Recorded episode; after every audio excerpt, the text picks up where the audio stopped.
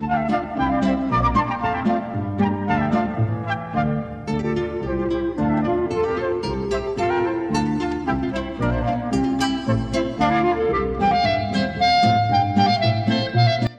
את האמת, הלכתי להתווכח איתו.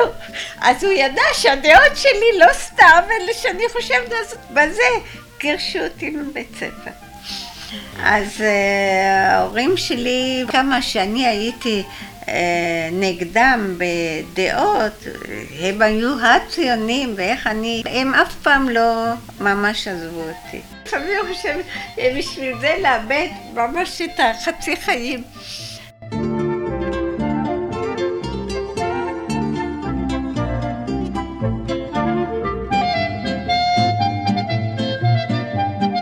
סיפורי שורשים עם עופר שמיר.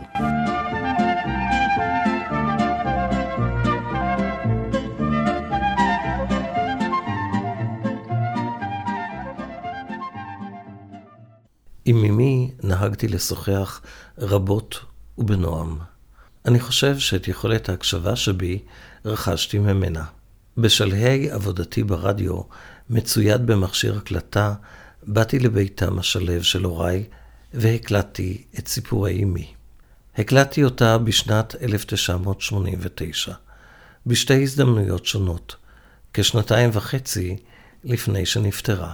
עתה, כשיהל נינה החמישי של אמי, שרה שמיר לבית צימלץ, זכרה לברכה, מגיע למצוות, התבקשתי לאסוף את מקורות המשפחה. בנוסף לכך, אני מקים את האתר הכל ברשת, שבו סיפורי העם מזווית אישית. הלכתי להקלטות הישנות, ופגשתי באמי, כפי שהייתה, וכפי שהכרתי אותה. את שיחותינו ערכתי בשני פרקים. בפרק הראשון אביא את סיפור חוויותיה וזיכרונותיה מילדותה ונעוריה, על בית הוריה, שלמעשה לא הכרתי כלל, ועל דרכה האידיאולוגית. בפרק השני אביא את סיפור בגרותה וחייה בארץ בתקופת מלחמת העולם השנייה, מלחמת השחרור ותקופת הצנע. לפניכם איפה הפרק הראשון. חוץ לארץ, זיכרונות הכי ראשונים שלי תמיד היו אספות של מנהיגים יהודים שבאו לגרמניה. ואני תמיד זוכרת שאימא שלי תמיד הייתה עסוקה באיסוף תרומות בשביל אה, הארץ. קרן קיימת, או להנהלה הציונית. ואני גדלתי עם ההרגשה שהבית שלי זה לא הבית איפה שאני גרה, העיר שאני גרה בה, אלא מדינה רחוקה, בלתי מובנת. אמי הייתה יוצאת רוסיה ואבי יוצא גליציה, אבל שניהם גדלו בערך בזמן ההשכלה בגרמניה, בגיל ההתבגרות שלהם. והם למדו בבתי ספר גרמנים. ככה שהיה להם ההוואי של היהדות המזרחית וקיבלו את ההשכלה של גרמניה המתפתחת. הם היו אמנם מסורתיים, אבל בעצם לא הרבה יותר. למרות שהלכו אז ודאי לבית כנסת בשבת, בבית שרר ליברליות מוחלטת.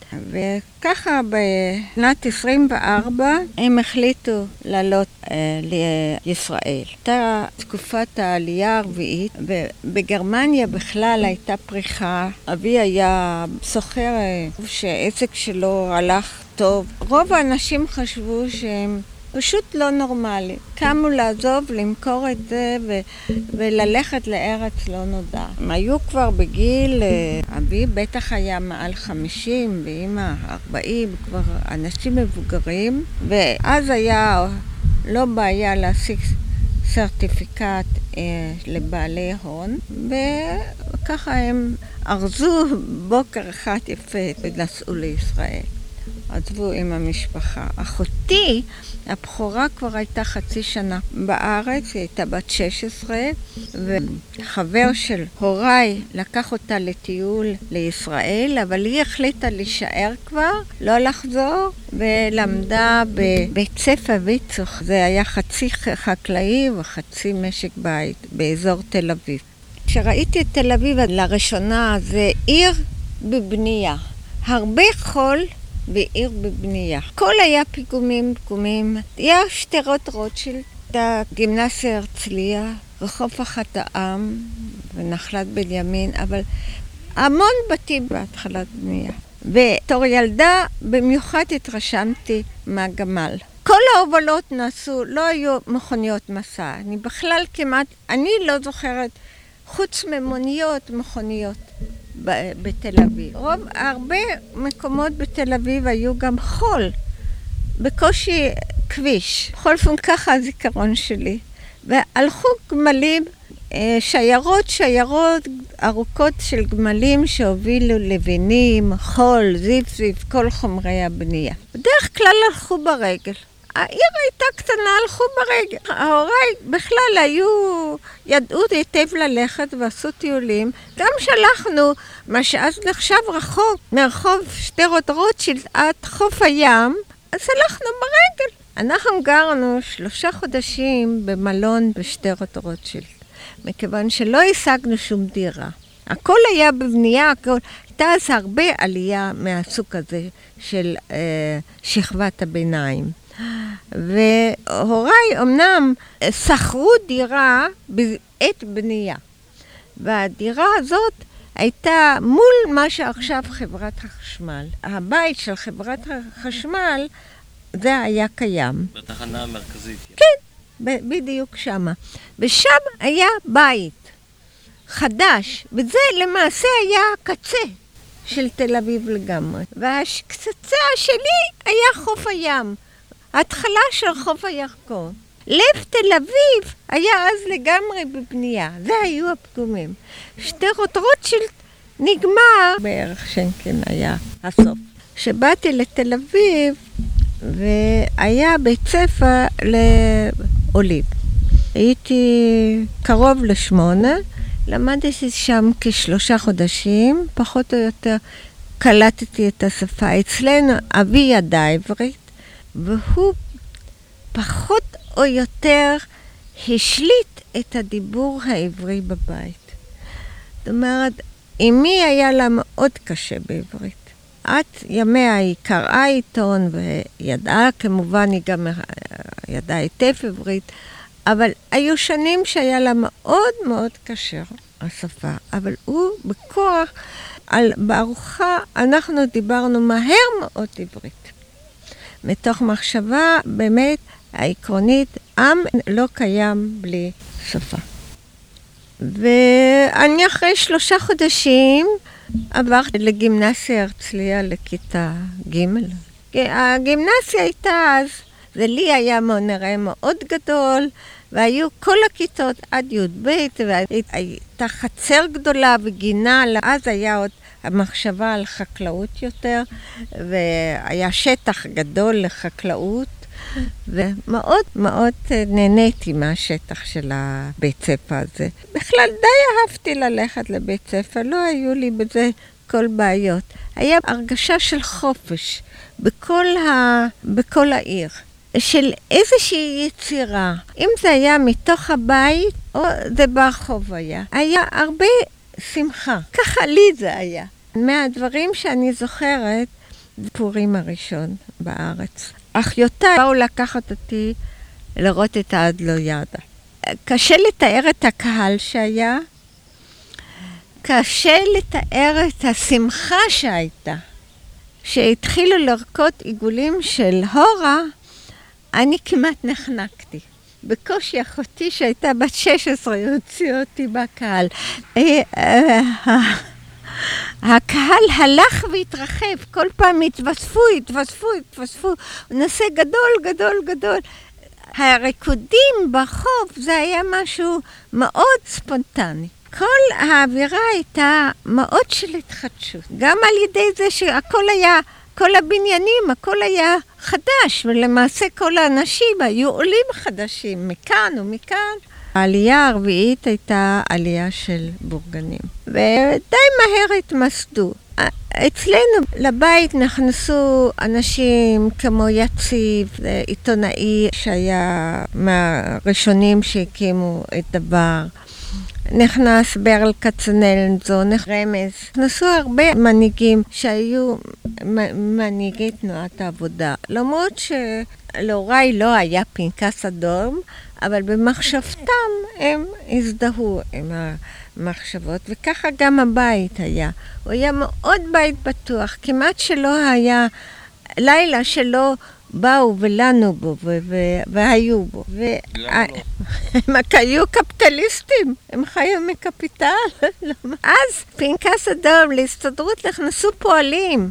לא, לא פועלים. אין, לא היה דבר כזה. היה תנועת נוער העובד, בגיל אז עוד היו, עבדו ילדים מגיל מוקדם, עוד הייתה נפוצה אה, בגיל עשר עבדו תימנים, והיה נוער עובד שדאג לזכויות מינימליות. והיה צורך בתנועה של נוער לומד. זאת אומרת שגם נוער שהלך לגימנסיה, תיכון, אבל למעשה התעתד ללכת לקיבוץ, לעבודה כפיים. בעיקר לקיבוץ, אז חשבו על קיבוץ. לתנועה הזאת, בתחילתה כמעט, הצטרפה אחותי האמצעית. חווה, כן. הם התחילו לארגן את הנוער מגיל כיתה ז'. ואני לא כל כך מצאתי תמיד הרבה חברים בכיתה. היו... יותר מהשכבות העשירות, או נגיד, גם הוריי היו עשירים, אז עוד, אבל אה, יותר משכבות הסוחרים. אבי, למשל, החליט שהוא במדינת ישראל לא יהיה סוחר. הוא לא רצה להיות סוחר. הוא רצה שהעם היהודי לא יהיה כל כך סוחר. זה, זה הייתה השקפה. הוא לא רצה לעסוק. אולי היו לו גם סיבות אישיות אחרות, שהוא למעשה נעשה סוחר מכיוון שאביו הכריח אותו להיכנס לעסק שלו. הוא רצה ללמוד, ולא היה לו מספיק אומץ להתנגד לאביו. זאת הסיבה הממשית העיקרית. אבל מה שהוא אמר, אני לא רוצה לסחור. אני לא אהיה פה מה שהיה בגלות. פה צריך להיות שינוי. ועם הרגשת השינוי הזו, שצריך להיות שינוי, זה הבסיס שלי, הרוחני שלי. וארגנתי בכיתה את הקבוצה הראשונה מז' למחנות העולים. ומאז ההרגשה של אה, מצאתי ייעוד בחיים. זה היה תוכן שלם, שום דבר בעצם לא עניין אותי. עניין אותי התקדמות של התנועה, בשיחות בתוך הקבוצה. זה לא היה תנועת נוער כמו עכשיו, שעשו משחקי צופים או, או כל מיני... אלה היו שיחות רעיוניות, היו הרצאות על הציונות, איך היא צריכה ללכת, מה תפקידה, מאיפה צריכה לבוא העלייה. הוריי דרשו ממני בבית ספר שלא אביא שלילי.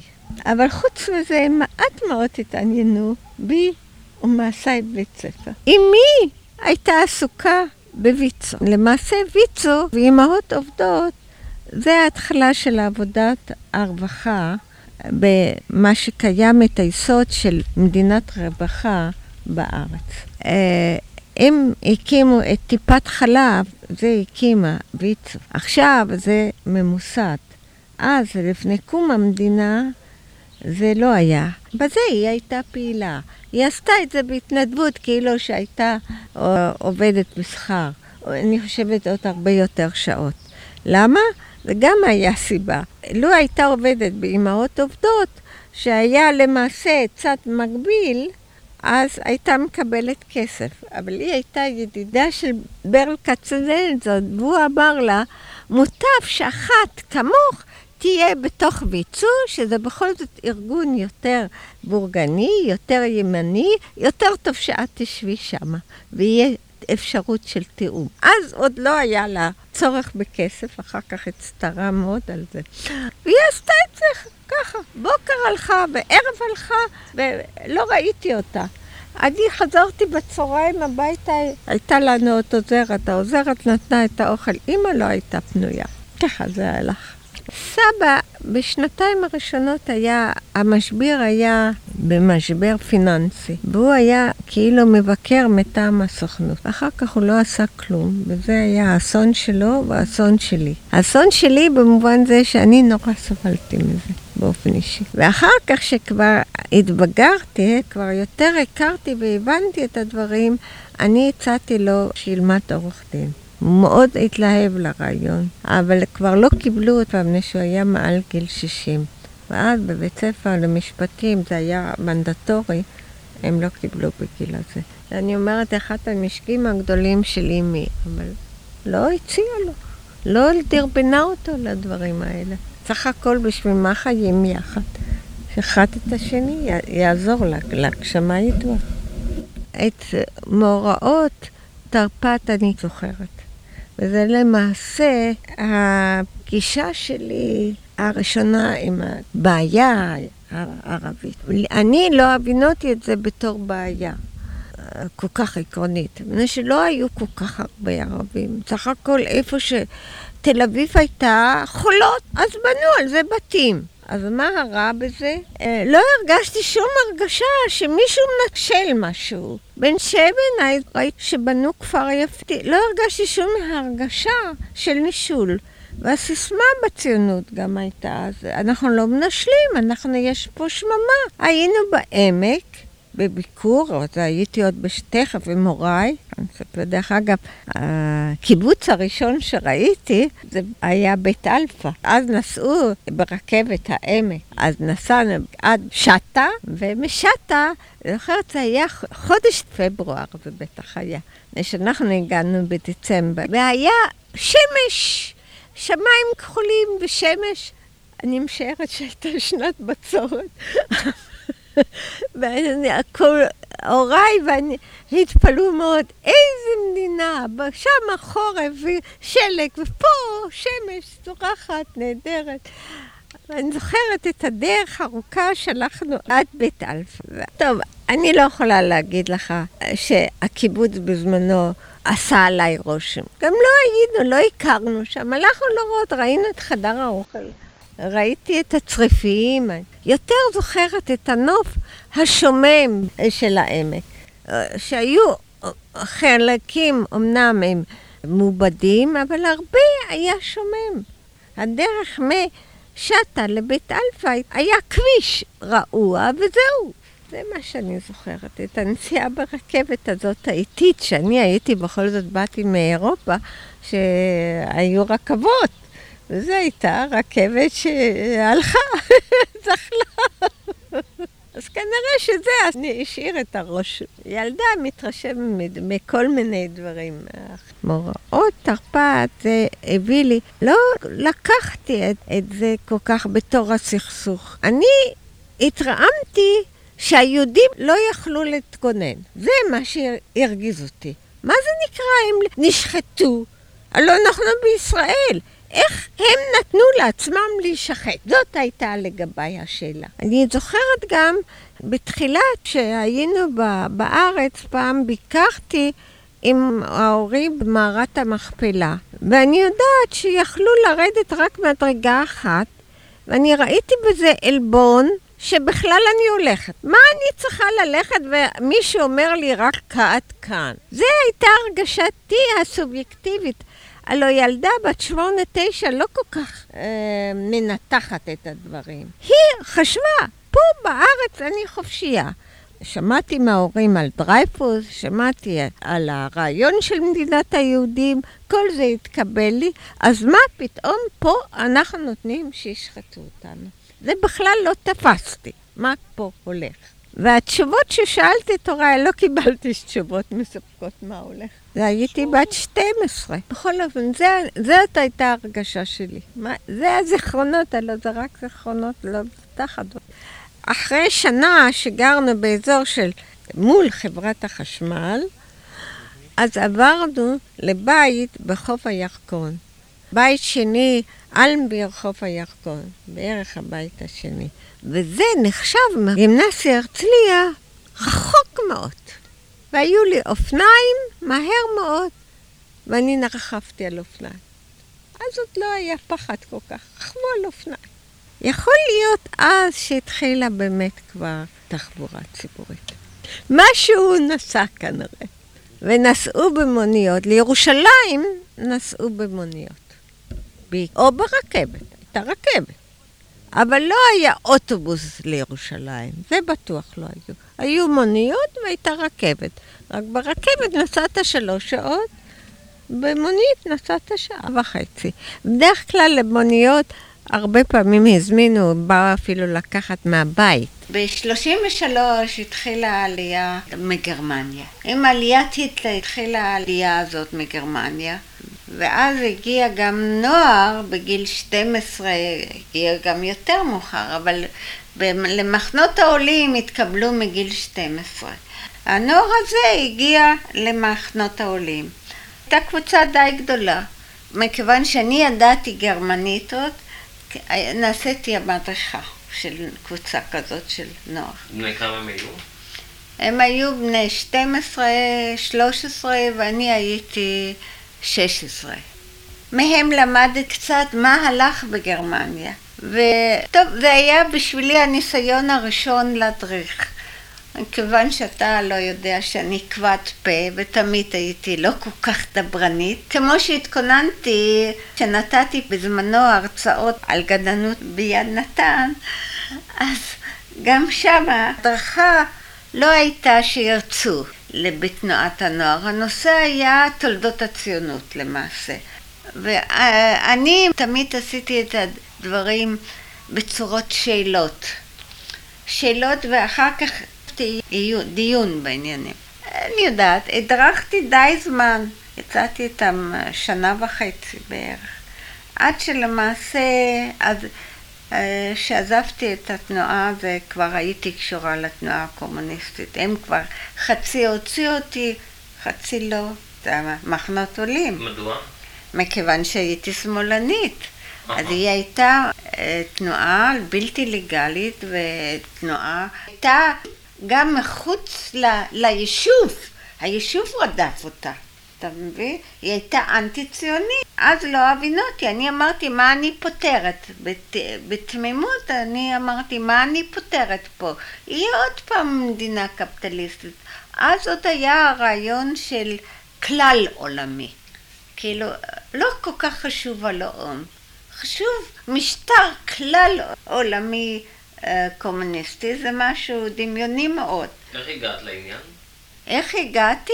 מתוך מחשבה שמה אנחנו מקימים. אחרי מלחמת העולם עם המהפכה הקומוניסטית זה שחרור האדם, נצא מהכבלים האינטרנציונל ומה אנחנו סך הכל, אנחנו קונים אדמות מערבים, תראה את הפועל הערבי העני, אנחנו לא מנסים שום דבר כלפיו. בגיל 18 למעשה הייתי בתנועה הקומוניסטית, בנוער הקומוניסטי. היו לי שיחות מאוד קשות עם ברל כצנלזון. מכיוון שאימא שלי הייתה חברה של ברל כצנלזון, אז היא נורא פחדה מה יהיה איתי. הוויכוח היה גם בבית. אני לא טמנתי את הדברים בהתחלה, בתוכי. תקופה הזו לא כדאי לעבור עליה. למה? שהיא תקופה מאוד... זה אתה לא יכול בכל אופן בשום תסריט ברדיו לתת. אז לא גירשו אותי מבית ספר בגלל זה. אני, גירשו אותי שלושה חודשים לפני הגמר מבית ספר. אה, אז אני לא ידעתי בכלל שגירשו אותך. מאיפה אני צריך הייתי לדעת שגירשו? אני לא יודעת, חשבתי שסיפרתי. בשביל זה את לא גמרת בבגרות. כן. בגלל שהיית קומוניסטית. כן, ואני הופעתי ואסרו אותי, ואני... איפה אסרו אותך? באיזה טיפשות, אתה מבין? התנועה הקומוניסטית הייתה כל כך אינפנטילית, שלחה נערה. לא רק אותי, בא נואם, אני אפילו עכשיו לא זוכרת את שמו, היה נואם אנטי סובייטי, בא, הופיע באיזה אולם גדול, ובאו כולם אנטי סובייטי, באו. אז היו צריכים באמצע הנאום שלו להפריע לו ולצעוק איזה, איזה סיסמה אה, קומוניסטית. אז, מזה, אז ודאי יכלו לאסור אותך, לא היה אפשרות, איזה מין צורה, לפעמים אני חושבת בשביל זה לאבד ממש את החצי חיים. טוב, לא משנה, זה תקופה. ואז הלכת והפרעת במקרה כזה? כן, אני הפרעתי, וזה הפריעו, לקחו ואסרו. וכמה זמן, איפה אסרו אתכם? איפה אסרו? היו לי, היה לי משפט, אני, היה לי לא משפט אחד, כבר לא זוכרת. היו. לך לא משפט אחד? היה לי, רדפו ועשו חיפושים בבית, בלי סוף. כן? את לא, את בכלל לא מספרת? את אני ידעתי לא את זה. מספרת את הדברים האלה, זה לא כל כך... אני עכשיו לא כל כך גאה בזה. אבל זה חלק מההיסטוריה, בכלל לא ידעתי על זה. זה כאילו רואה? זה- ורגע, ואז אסרו אותך, ו... ההורים נתנו ערבות ואחר כך היה משפט. בכל אופן, למחרת היה לי שיחה עם שמעוני, הסופר שמעוני. הוא היה מורה שלנו, ואני הייתי אדם כל כך תמים כמו עכשיו. נשאר, ואני את האמת, הלכתי להתווכח איתו. אז הוא ידע שהדעות שלי לא סתם, אלא שאני חושבת, בזה, בזה גירשו אותי מבית ספר. וכמובן, כל הכיתה הייתה נגדי, אה, וזה היה, נו, טה-טה. אז uh, ההורים שלי בכל זאת רצו שאני אגמור בגרות, והם לא עזבו אותי. זה יש לציין כמה שאני הייתי uh, נגדם בדעות, הם היו הציונים, ואיך אני, וכמה שכאב לו, אז הם אף פעם לא ממש עזבו אותי. ועשיתי ניסיון לעשות אקסטרן. אבל זה לא, היה פחות מדי זמן, והחומר היה אחר. בקיצור, עם כל הניסיון נכשלתי באקסטרן הזה. עברנו לירושלים, ואז אני עבדתי בצבעות. החלטתי שאני צריכה להיות פועלת, אז הייתי קומוניסטית ואני עובדת, ואני... ואיכשהו התקבלתי לאיזה... היה לי איזה...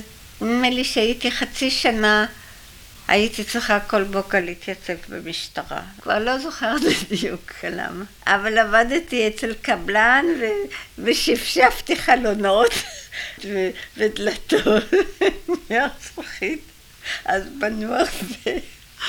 וקצת צבעתי, למדתי קצת שפכטל, קצת זה, בשביל זה אני יודעת לצבוח. ואחר כך אני עזבתי, אני לא יכולתי כבר להיות בירושלים, כל הזמן הייתי משהו עם התנועה הקומוניסטית. בקשר, ודאי, וחשבתי שאני הופכת את העולם ומלואו. בקיצור, הייתי עוד שנה בחיפה, גרתי בין האזור היהודי ובין הערבי, איזה מין... לימדתי עולים עברית. קשה לתאר, אני לא יכולה להגיד לך. למה דווקא גר באזור בין הערבי ליהודי? חיפשתי מקום שלא כל כך יראו שבאים לכל מיני אנשים, אה, חדר לחוט. אז זה היה איזה מין, וזול, וחדר לבד. אה, רציתי.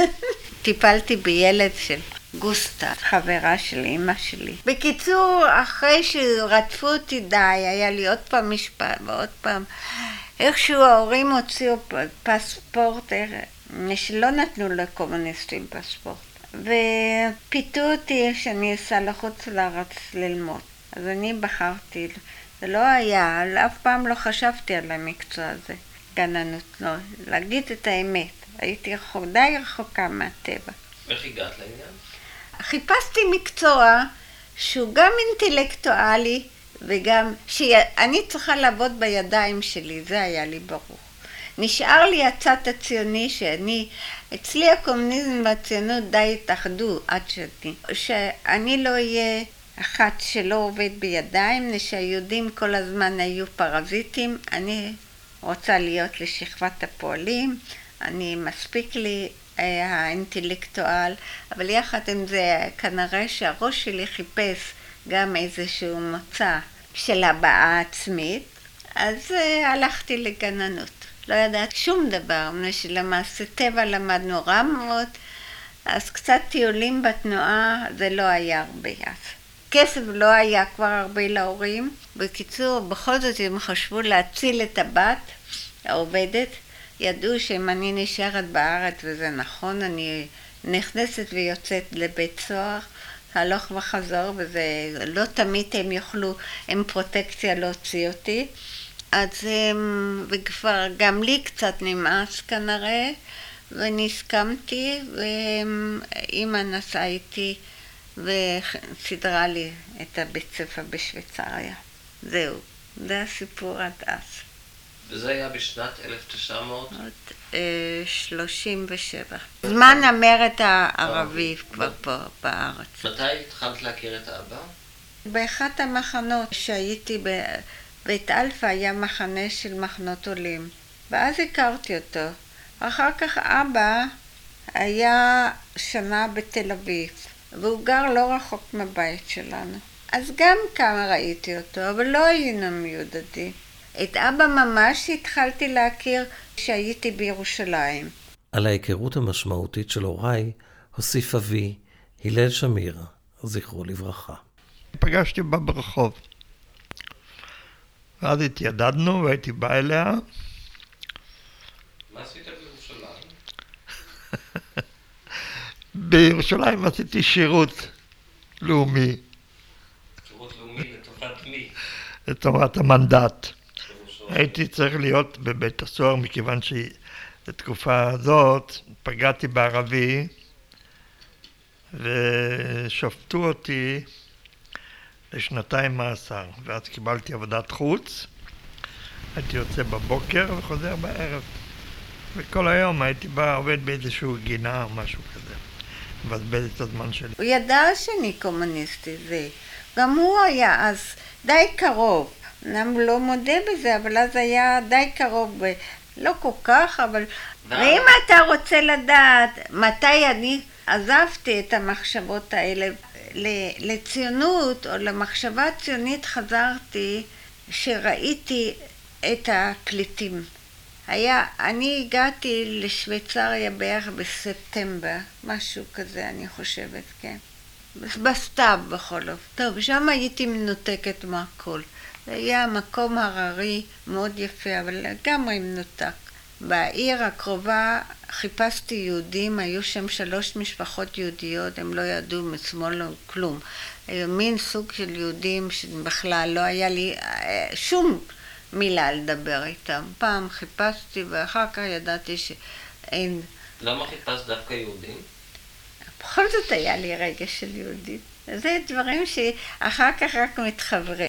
כן, חיפשתי, השוויצרים היו מאוד אה, זרים לי, נפלתי לסוג, גם הבנות היו יותר צעירות ממני, ובכלל אה, סוג מחשבה לגמרי, הם שמרנים מטבעם, ובלי קונפליקטים, בלי בעיות, רק מה, המנהלת הייתה היה, הייתה אווירה טובה, והיה בית ספר קטן. שזהו לא היה יקר. הוא עבד לפי השיטה של זבל אורגני, הכל אורגני, בלי חומרי הדברה, והם עשו קומפוסט, מאוד מצא חן בעיניי השיטה, איך אה, הם גידלו, הם למעשה אה, כמעט היו צמחונים. גידלו את הירקות ואכלו את זה מה שהם גידלו, וגם פירות. היה חופש שלושה שבועות ב Christmas. ואז נסעתי לפריז. היה לי שם דוד שהוא פליט, היה מגרמניה. וגם הכרתי פליטים שהיו קומוניסטים מישראל, שהם היו במלחמת האזרחים בספרד, ולא יכלו לחזור, והיו פליטים בצרפת. ואז ראיתי מה זה להיות פליט בכלל, באיזה תנאים בצרפת, אז שהייתה, היא קיבלה, בפריז היו בלי סוף פליטים. ראיתי איך שהדוד שלי, עם זה שהוא היה פליט, זאת אומרת, קיבל רישיון, הוא עבר לצרפת עם כסף, אבל כסף נאכל. הוא לא קיבל רישיון עבודה, לא יכול היה לקנות דירה, והם גרו בדירת חדר בבית מלון למעשה. זה, זה היה של השכרת חדרים עם שירות ומטבחון, משהו כזה. חדרים קטנים, שזה חודש חודש הזכירו. הוא עוד עבד קצת בתור רופא בלי רישיון בין הפליטים היהודים ופחד מאוד, זה היה אסור לו. היא עבדה נורא קשה במסעדה יהודית. אז נדמה לי לזה היא קיבלה רישיון, היה לה... בזה. חיו כמו אה, דרק. אבל עוד יותר ראיתי את הפליטים הקומוניסטים, זה בכלל היה נורא. לא קיבלו רישיונות עבודה, לא, הם ממש רבו. היה שם זוג, אני זוכרת עד עכשיו, שהם היו, זאת הייתה בחורה, היא הייתה... אישה נהדרת, טוב, שהיא, לא חשוב, היא הייתה אידיאליסטית אה, לא לכיוון הנכון, אבל היא, בארץ אסרו אותה בלי סוף, הלכה וחזרה, זה עוד לפני שהיא הלכה לספרד. אז היא אמרה לי, אני מוכנה עכשיו ללכת לקצה עולם ורק לחיות בשקט. ואז אז ראית את הפליטים. זה היה התחלה. קצת התחלתי לחשוב שאם זה לא נחוץ בכל זאת איזה מדינה לעם, את הקוסמופוליטי הזה, שזה קצת אבסורד. גם הרגשתי שהייתי בשוויצריה, שאני לגמרי שונה מהם. אין מה לעשות. אני לא יכולה לערבב אחד עם השני. אין, אין ערבוב. שאיפשהו אני צריכה גם את הפינה שלי. ודרך אגב, יצרתי מאוד קשר טוב, שם הייתה שם חצי יהודייה, אבל יהודייה כזו, מאבא יהודי אמנם, אבל לגמרי לגמרי מתבולל. אבל בכל זאת איתה היה קשר. מה עם הדוד הזה? איזה... לדוד? הוא הלך לפשואה. מה שמו היה? מקס צימץ. והוא היה אחיו של... אבי. כן, הוא היה רופא. הוא היה האח הצעיר שהתעקש ולמד רפואה. מתוך כמה אחים? הם היו ארבע אחים ואחות. טוב, השנה וחצי שלמדתי, שנה, מעל שנה הייתי בבית ספר. אני זוכר הדבר ראשון, השיעור הראשון שנכנסתי, אז עוד גם גרמנית היה לי קצת קשה. כשעשיתי בגרות בגרמנית, וזה הצלחתי. היה מחלות ומזיקים בצמחים. ואני בכלל לא ידעתי שיש מחלות ומזיקים בצמחים. כאילו נפלתי משמיים, ואני זוכרת בדיוק. טוב, ואני אבל מאוד הייתי חרוצה כנראה, ומאוד נכנסתי באותה מנהלת טובה, גם הלכו לצד האומנותי. על, וציירו מפות, ואני חושבת שאת היסודות של להתאחד עם הטבע, לנסות, וצבעים ושלל, זה, זה הרבה הרבה קיבלתי שם. אחר כך חשבתי שזה מספיק לי שמה, והייתה לי דודה בבאזל. הדודה הזאת, מילט, אתה mm-hmm. זוכר אותה? כן. היא הייתה אשתו של אחי... אמך. היא הייתה לא יהודייה. היא התאלמנה, הייתה עד שנת אבל, הוא מת באופן פתאומי מסרטן קיבה. נישואים קצרים ומאוד, אה, אהבה מאוד גדולה בשנים מאוחרות. היא הייתה אשתו השלישית. היא הייתה בחודש שמיני שהוא נפטר. לא רחוק מבאזל, שם היה חווה ניסיונית לגידול בזבלים אורגניים, לטיפול ביולוגי. תיאוריה שלהם היא גם, אסור לעשות גידול אחד על שטח. מוכרח להיות בתוך השטח אה, יחסי גומלין, אבל גם בתוך ירקות.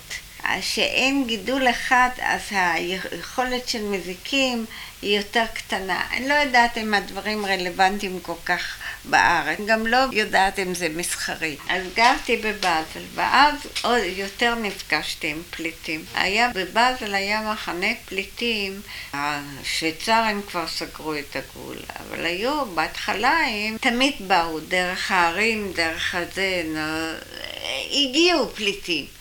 והם אז לא... בזמן שאני הייתי עוד לא היה מצב שהחזירו, אבל מה, הם הכניסו אותם למחנות. והיהדות השוויצרית החזיקה אותם. הם היו עשירים, הם החזיקו אותם. אבל המחנות האלה הם היו גם כאלה, בבאזל היה מחנה גדול, שאנשים יכלו לצאת במשך היום, הם לא היו סגורים.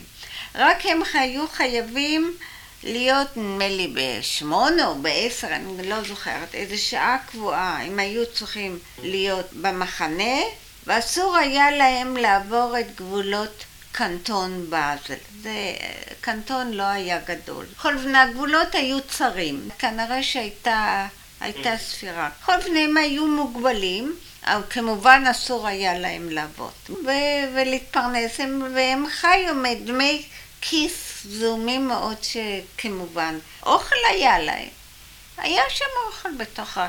יכלו לאכול, קיבלו אוכל שם. אני חושבת שהם גרו באולמות, וככה הם חיו שנים, לא היה להם איזושהי, אף מדינה לא קיבלה אותם. כולם היו פליטים יהודים. כולם היו פליטים יהודים, ולמעשה הם לא ידעו שום מוצא. אז אם מישהו היה לו משהו באמריקה וזה, אז איכשהו יצא. ואם לא, עם איזה קרוב, הם היו במצב של חוסר מוצא למעשה. לא ידעו איך הלאה. לא יכלו כלום. לא לכאן, לא לכאן. אף מדינה לא קיבלה אותה. כן. וכביכול השוויצרים התנהגו הכי, לפחות לא החזירו אותם מה, מהגבול. זה כבר היה עד 39, זה היה כבר בשנת 38. מה שאני זוכרת, עוד שוק אחד מאוד גדול היה לגביי, זה היה ההסכם של ריבנטרופ, אם אתה יודע מה שזה, שהיה, אה, הרוסים עשו הסכם עם אה, גרמניה הנאצית.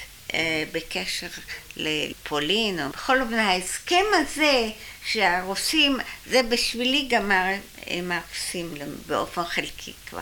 שהם הולכים עם, עם הגרמנים זה שבר אותי לגמרי במובן אידיאולוגי. אני למדתי ועבדתי, אבל לא קיבלתי כסף. עבדתי בתחנה הניצונית הזו. קיבלו מתלמדים ככה. אני חייתי בחדר. לא אצל הדודה. היית בקונגרס הציוני כן, 39. כן, נכון, הייתי. אז כבר התחלתי להיות, והיה, בג'נבה היה קונגרס, ואז היה, אז כבר היה חשש להגיד לך שאני זוכרת הרבה על מה דיברו בקונגרס. זה, אני רק זוכרת שחזרתי, כבר אז הייתה אווירה שהנה הנה הולכת לפרוץ מלחמה. ואני זוכרת שאני חזרתי אז לבאזל היה עוד קודם ההרגשה שאולי תהיה מלחמה. ואבי שלח לי כסף שאם אני אצטרך לחזור, ככה הם, הם שלחו לי כל חודש. אבל שיהיה לי סכום, זה היה סכום די פעוט, אבל לא משנה, הם קלקלו, אני לא הרווחתי. ובמיוחד היה קטן, חיים בשוויצריה גם אז היו יקרים, אבל היה לי כסף בשביל לחזור לארץ. אם אני צריכה שאני אוכל תכף לחזור. היה כבר פחד המלחמה. שאני למעשה כבר התחלתי להתעניין על לימודים באנגליה. רציתי ללמוד ארכיטקטורה של כן. עננים. וחשבתי שלקראת שנת הלימודים הבאה אני נוסעת לאנגליה לבית ספר לארכיטקטורה. זה בארץ לא יכלו אז ללמוד את זה. זה שעה. אז אני שחזרתי מהקונגרס הזה לבאזל, אז הדודה שלי אמרה, שרה, אם את רוצה עוד לחזור ארצה לפני המלחמה, צריכה לקנות לך כרטיס טיסה. והתחלתי לחפש והכל היה תפוס ולא היה שום דבר ואיכשהו מצאתי אווירון באיטליה. נסע רומא וחיפה. מקום נדמה לי כמעט אחרון זה היה. ואני נסעתי, וזה היה ככה, אני נסעתי ברכבת שיצאה מבאזל, ולפי החשבון הייתי צריכה להגיע שעתיים לפני האווירון. זה הזמן, זה רדף. קיצור, אני זוכרת, נסענו דרך האלפים השוויצריים, בעליית הגבול, והיה רכבות של אה, צבא איטלקיות, ועצרו את הרכבת. ואני חשבתי, הנה, הנה, אני לא מגיעה בכלל לרומא, אני לא מגיעה לאווירון, ואני בארץ אויב נתקעת. אירופה עמדה להיכנס למלחמה הקשה בתולדותיה, ואימי, כאמור, בדרכה לאווירון האחרון מאיטליה לישראל. המשך סיפורה של אמי הרבה לפני שהגרתי לעולם, בפרק הבא.